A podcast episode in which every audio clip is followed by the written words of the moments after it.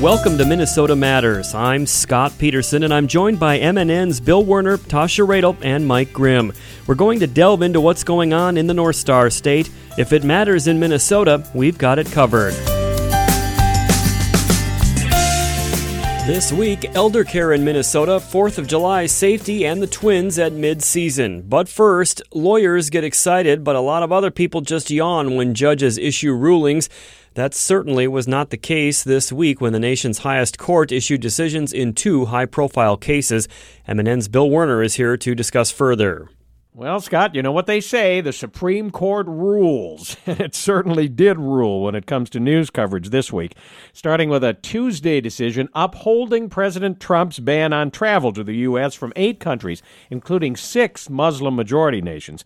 That ruling brought quick reaction from Minnesota's Somali community. Jaylani Hussein with the Council on American Islamic Relations. We see that the executive branch and the judicial branch of our, of our nation has sided against the Muslim community, but we believe in the legislative branch, and so we're going to have to elect people who will hold up the U.S. Constitution in this critical time. Republicans applauded the ruling. President Trump called the High Court's decision a victory for the Constitution.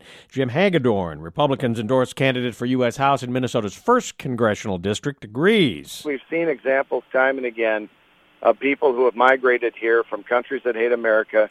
They've engaged in terrorism major assimilation issues, and then welfare fraud. We've seen that recently in Minnesota. Hussein, with the Council on American Islamic Relations, warns this decision by the Supreme Court may actually also fuel anti Muslim incidents across the country because it will only embolden Trump and his policies and his Islamophobic rhetoric that has uh, cost lives and damages to our communities across the nation. Hagedorn responds officials have a responsibility to protect and defend the United States. Especially from terrorist nations, Islamic terrorist nations, and from countries that hate America. We're going to be extremely careful of who we bring into our country. Democratic Congressman Keith Ellison, who's running for Minnesota Attorney General, says the U.S. Supreme Court upholding the president's ban on travel from Muslim countries should scare every American. What it says is that the Supreme Court will not ask what is the intent, what is the purpose behind a piece of uh, an executive order. He'll just say if the president says it, and if he come up with any fake justification for it, then that's the law. Hagedorn responds People like myself who want to partner with President Trump and keep America safe, protect us from our enemies, you know, I'm on that side.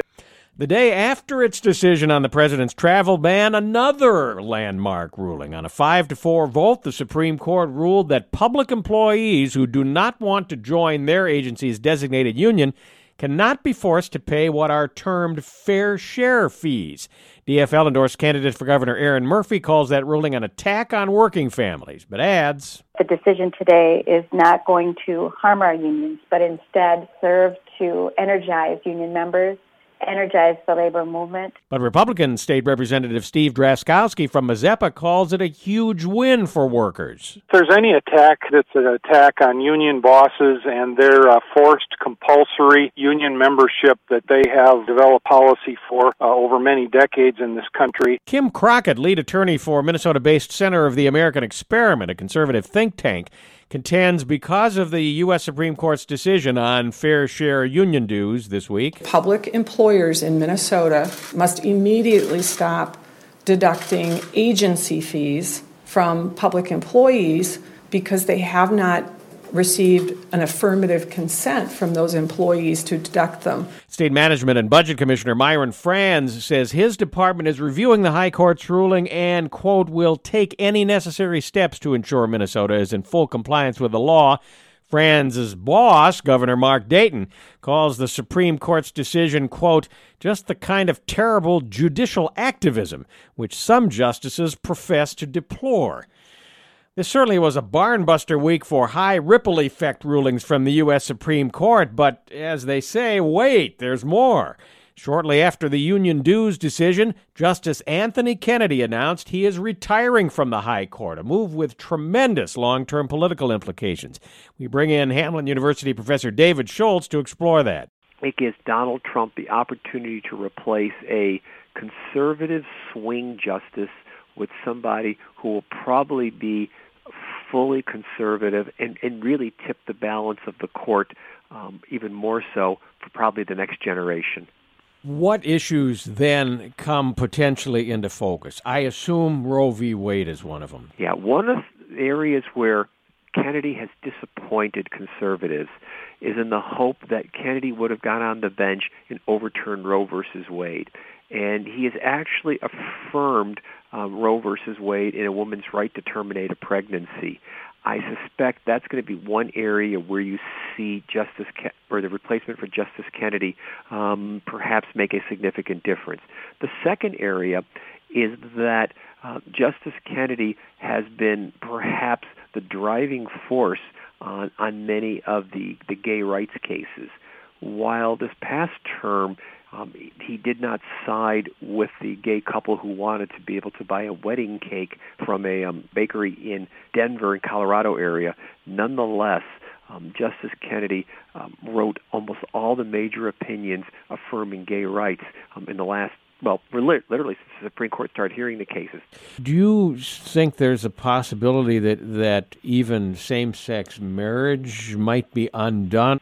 The issue of marriage equality is probably over at this point. That the number of couples who are married, um, it would be is, is probably in the tens of thousands, hundred thousands, maybe in the millions. We don't know at this point, and I think it would be impossible to sort of roll that back. Where I see a potential halt will be in terms of interpreting civil rights laws to protect um, gays and lesbians and transgender people in terms of workplace housing and other forms of discrimination um, or against those other forms of discrimination. Let's go back to Roe v. Wade. Is there, in your opinion, a, a significant possibility that that could be overturned? I wouldn't necessarily expect a direct overturning of Roe v. Wade, but perhaps continued erosion of that precedent um, in thereby leaving Roe, at least in theory, on the books, but placing more limits on a woman's right to terminate a pregnancy. That's Hamline University professor David Schultz. Scott? Thank you, Bill. Minnesota Matters will return after this.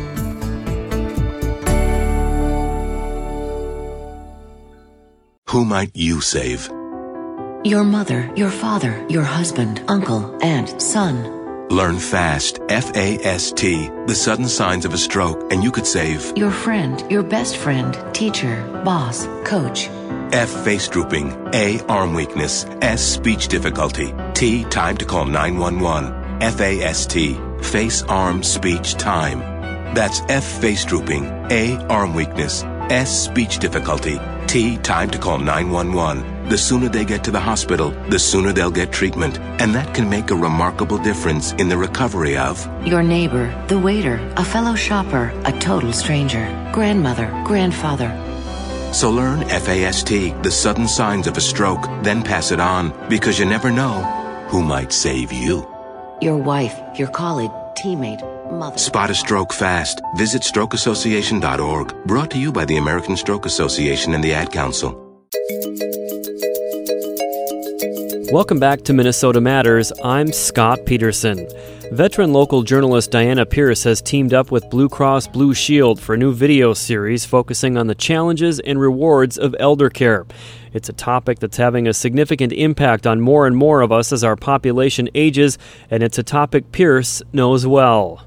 I'm very proud to be part of this series. This is a very personal situation for me. I was uh, caregiver for my mom for over 14 years in the state of Minnesota.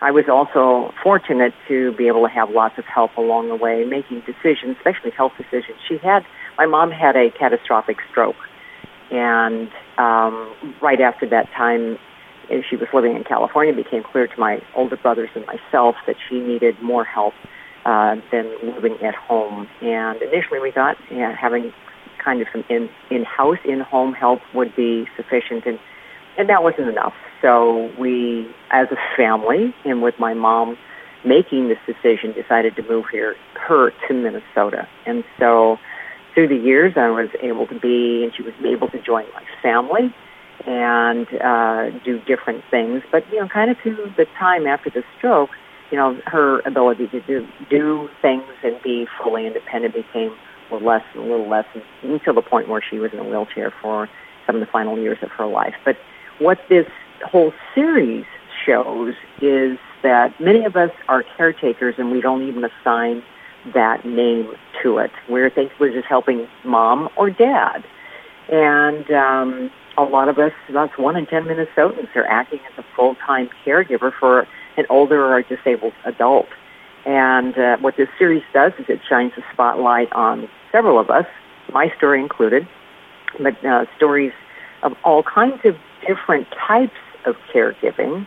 Um, and the, the common thread is we want to do the best for our loved ones. And so I think that that's what we see. I, and it's um, beautifully done. I think there's a lot of um, heartfelt moments as people shared their stories as well. Um, when Blue Cross Blue Shield decided to, you know, focus in on this, they asked for volunteers within the system, and they got several different uh, stories uh, being offered up. And so these are just some of the stories uh, that, that were shared.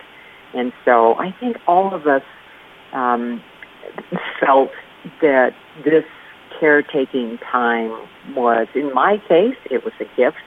One of the, the women that I interviewed said she was honored to be the one that stood with her mother as her life was sunsetting. Those are her exact words. And I just thought that that's really just a beautiful sentiment for what caregiving is in the state of Minnesota.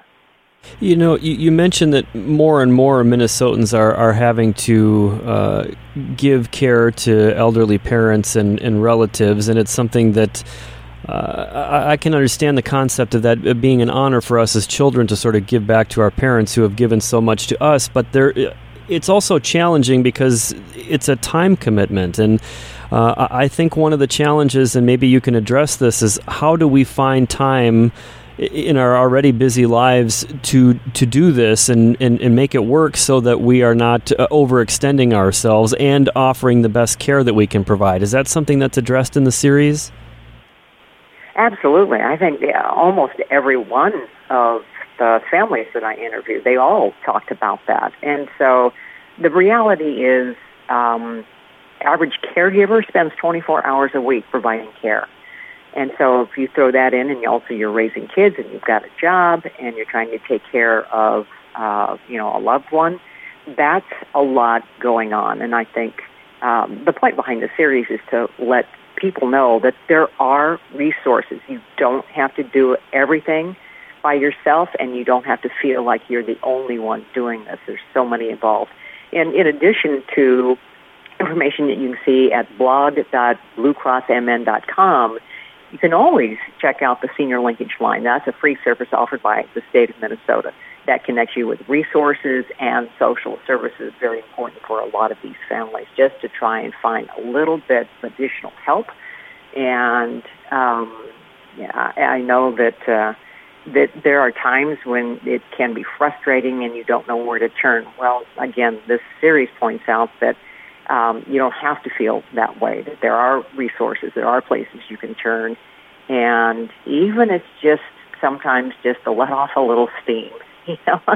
and we all go through that, and um, so I, I just want to assure people as they watch the series, maybe they have something in the back of their mind that they've got going on with one of their their loved ones. This is the time to start the conversation. The time to to to do that is when everybody is still fully they've got all the mental facilities and, and capable of doing things. It's better to understand what a power of an attorney is for especially the kids in the family. It's better to understand what a living will is and what the wishes are of loved ones. And so as a result of my mom having the foresight to have both a living will and uh, then when we set up power of attorney, we kind of under, we, we understood that ahead of time. Initially, power of attorney when my mom was out in California was with my two brothers out in California. And when we moved her here, then we switched over that power of attorney to me.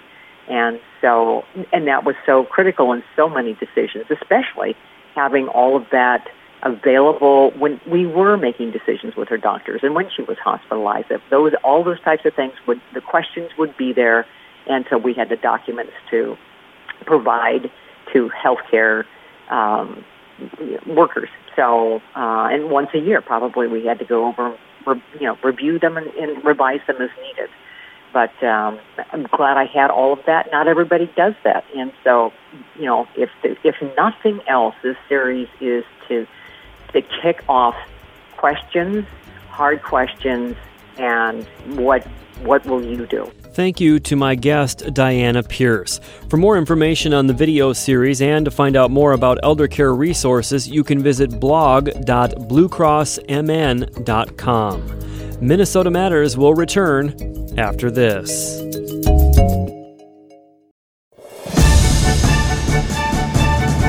Welcome back to Minnesota Matters. The countdown to 4th of July is here, and with that comes an increase in emergency room visits due to firework related injuries. Tasha Radel has more. Holidays like the 4th of July and other celebrations can be fun times with great memories. But rule number one is make sure everyone knows about fireworks safety. Joining me now is State Fire Marshal Bruce West. Number one, we always want people to have fun over the 4th of July, but if you're using fireworks, make sure you use the legalized fireworks that are allowed in Minnesota, and make sure that the super you have supervision, you know, around anybody that's using fireworks. Obviously, you know, if children are using fireworks or they're, you know, they they're doing whatever with some of the legalized fireworks, maybe the ground spinners or snappers or the ever popular sparklers. But we just want to make sure that the your fireworks uh, usage is supervised. We don't want anybody to be visiting the emergency rooms across Minnesota, you know, because of a fireworks injury.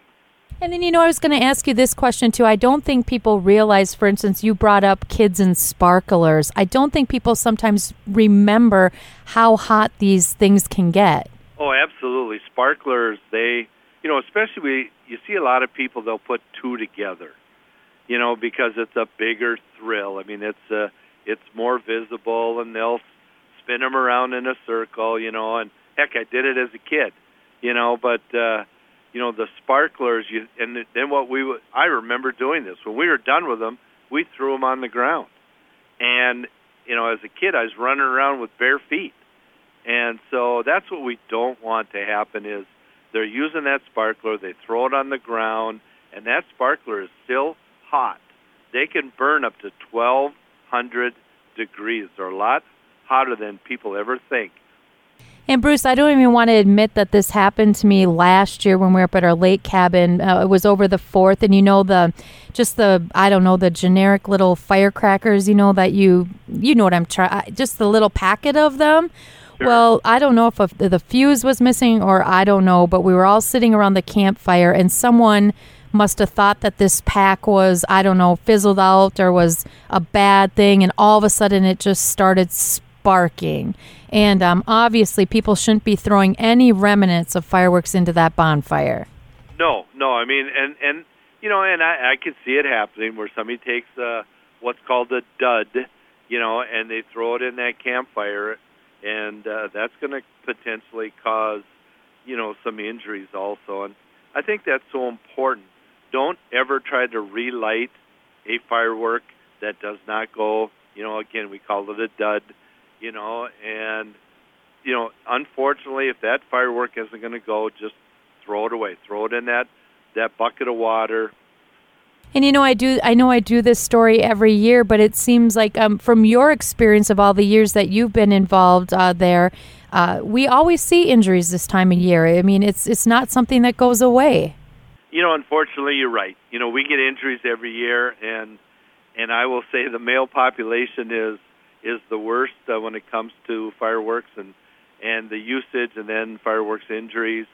You know, but it's both the male and female. Every Minnesotan, you know, can have you know, can have uh, injuries, you know, due to, you know, doing things incorrectly, you know, with fireworks. But, you know, and then uh, some people visit our neighboring states and get, you know, some of the illegal uh, fireworks, which I call recreational explosives, you know, things that will project into the air, you know, and they explode. Those are not legal in Minnesota. Any ground based type of firework is legal in Minnesota, your fountains, your you know your uh, snappers, you know things like that that are on the ground, they're ground based, and that's what's legal in Minnesota. But when it comes to injuries, another area that concerns me a lot is with the zero to 9 age group because we know children just love fireworks. They like to see, you know, especially with the sparklers when you you're circling, you know, putting it in a big circle, you can see the outline of of that sparkler and things. And in a safe way, they're fun. There's absolutely no doubt. But you know, we get 18 to 20 percent of our reported injuries in fireworks every year that we get from hospitals across the state are in the zero to nine age group, and that concerns me. Thanks again to my guest, State Fire Marshal Bruce West. From all of us here at MNN, have a happy and safe 4th of July holiday. Back to you, Scott. Thank you, Tasha. Minnesota Matters will return after this.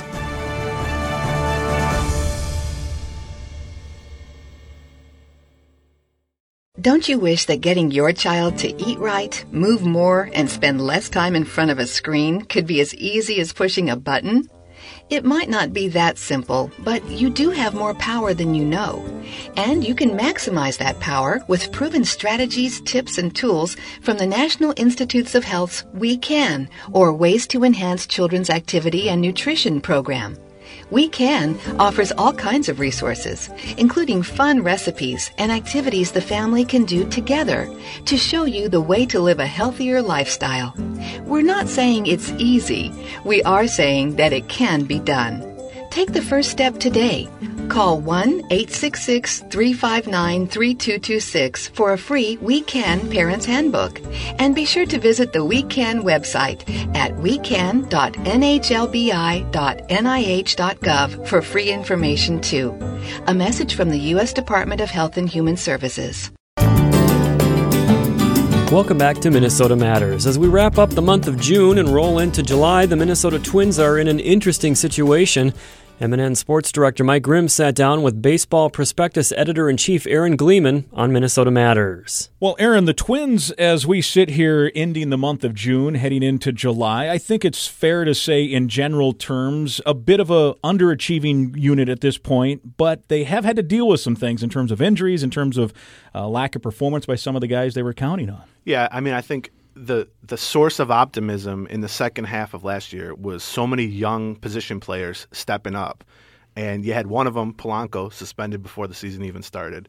Buxton and Sano have been injured or unproductive or both, uh, and the guys who have stepped up, Eddie Rosario and Eduardo Escobar, have been great. But the rest of the team, whether it's veterans like Brian Dozier or all those young guys, the the, the lineup has just been a huge weakness when it was supposed to be the biggest strength. And you think about their catcher is out for the year. Now he wasn't Yep. a huge offensive threat, but I think handling a pitching staff and those kind of things were important. Mauer missed a chunk of the season, uh, and, and so you know you've got some things. Santana, who was supposed to be their best pitcher, hasn't thrown an inning yet. Yeah, and that's like the incredible thing is they've had so many injuries and suspensions on the offensive side that the fact that they lost their veteran number one starter, who by the way this time last year was an all star, right?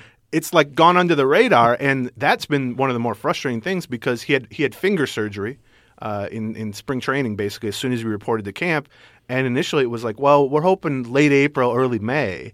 And I think there's a very realistic chance that you may never see him in a Twins uniform again, which the way last year ended with him struggling in the wild card game after being so great all season, that'd be a real shame because they have an option on him for next year. But if he can't show that he's healthy this year, there's no way they can pay him 15 million for next year. Yeah. Is there a, th- a shred of optimism in that Polanco will be back? Maybe, maybe not Santana.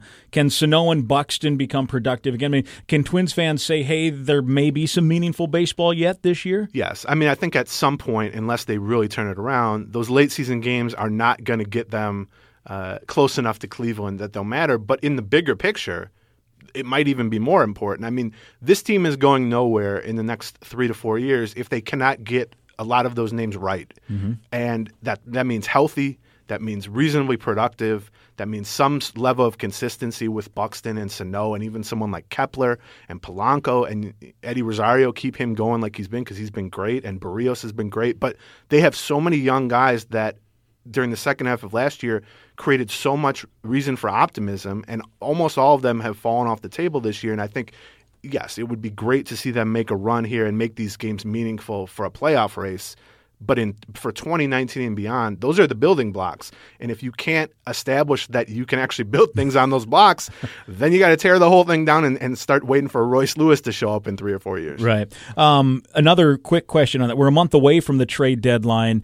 Um, as it stands now, I mean, it looks like you're probably trending toward being sellers. I mean, they'd Right. have to really play hot baseball here in the next few weeks. What is, in your mind, the cutoff as to where, you know, what number behind Cleveland do they have to be if all of a sudden they're going to say, hey, we have a chance here and we might go acquire somebody, as opposed to what number it's going to take to say, let's start shipping off some of these guys that are expiring on contracts? I think because of how last year happened, where they traded off, they didn't they didn't become you know wholesale changes or anything, but they traded off the closer, and then a couple weeks later they went, let's uh, now we're now we're back in this Yeah. thing. They may be a little more hesitant to to sell off pieces, but the other thing is, if you look at the roster.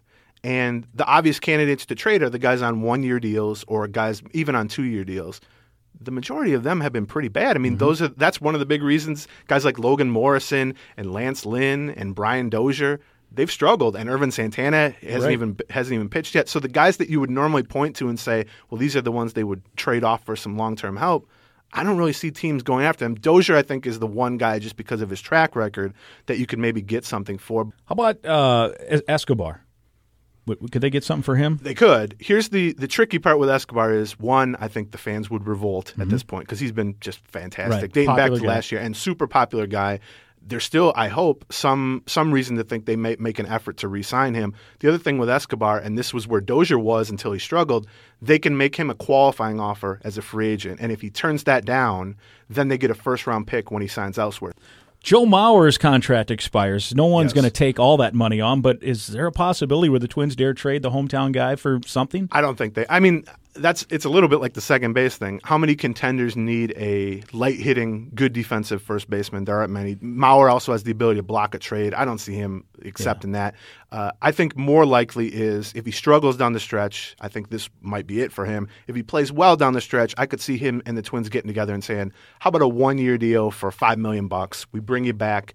One more season, hopefully you're healthy. Because if you think back, before he went on the DL this year, and for most of last year, he was really good. Pretty good, yeah. Uh, he was a Gold Glove caliber first baseman. He's still hitting for a high average. So I think it'll. I think that will sort of play itself out. If he finishes this season banged up and he's hitting 270, that might be it for him. Mm-hmm. I don't see him going anywhere else, whether it's at the trade deadline or as a free agent. How can we find your stuff? Uh, Baseball Prospectus. I'm the editor in chief, or you can always find me uh, tweeting about the Twins at Aaron Gleeman on Twitter.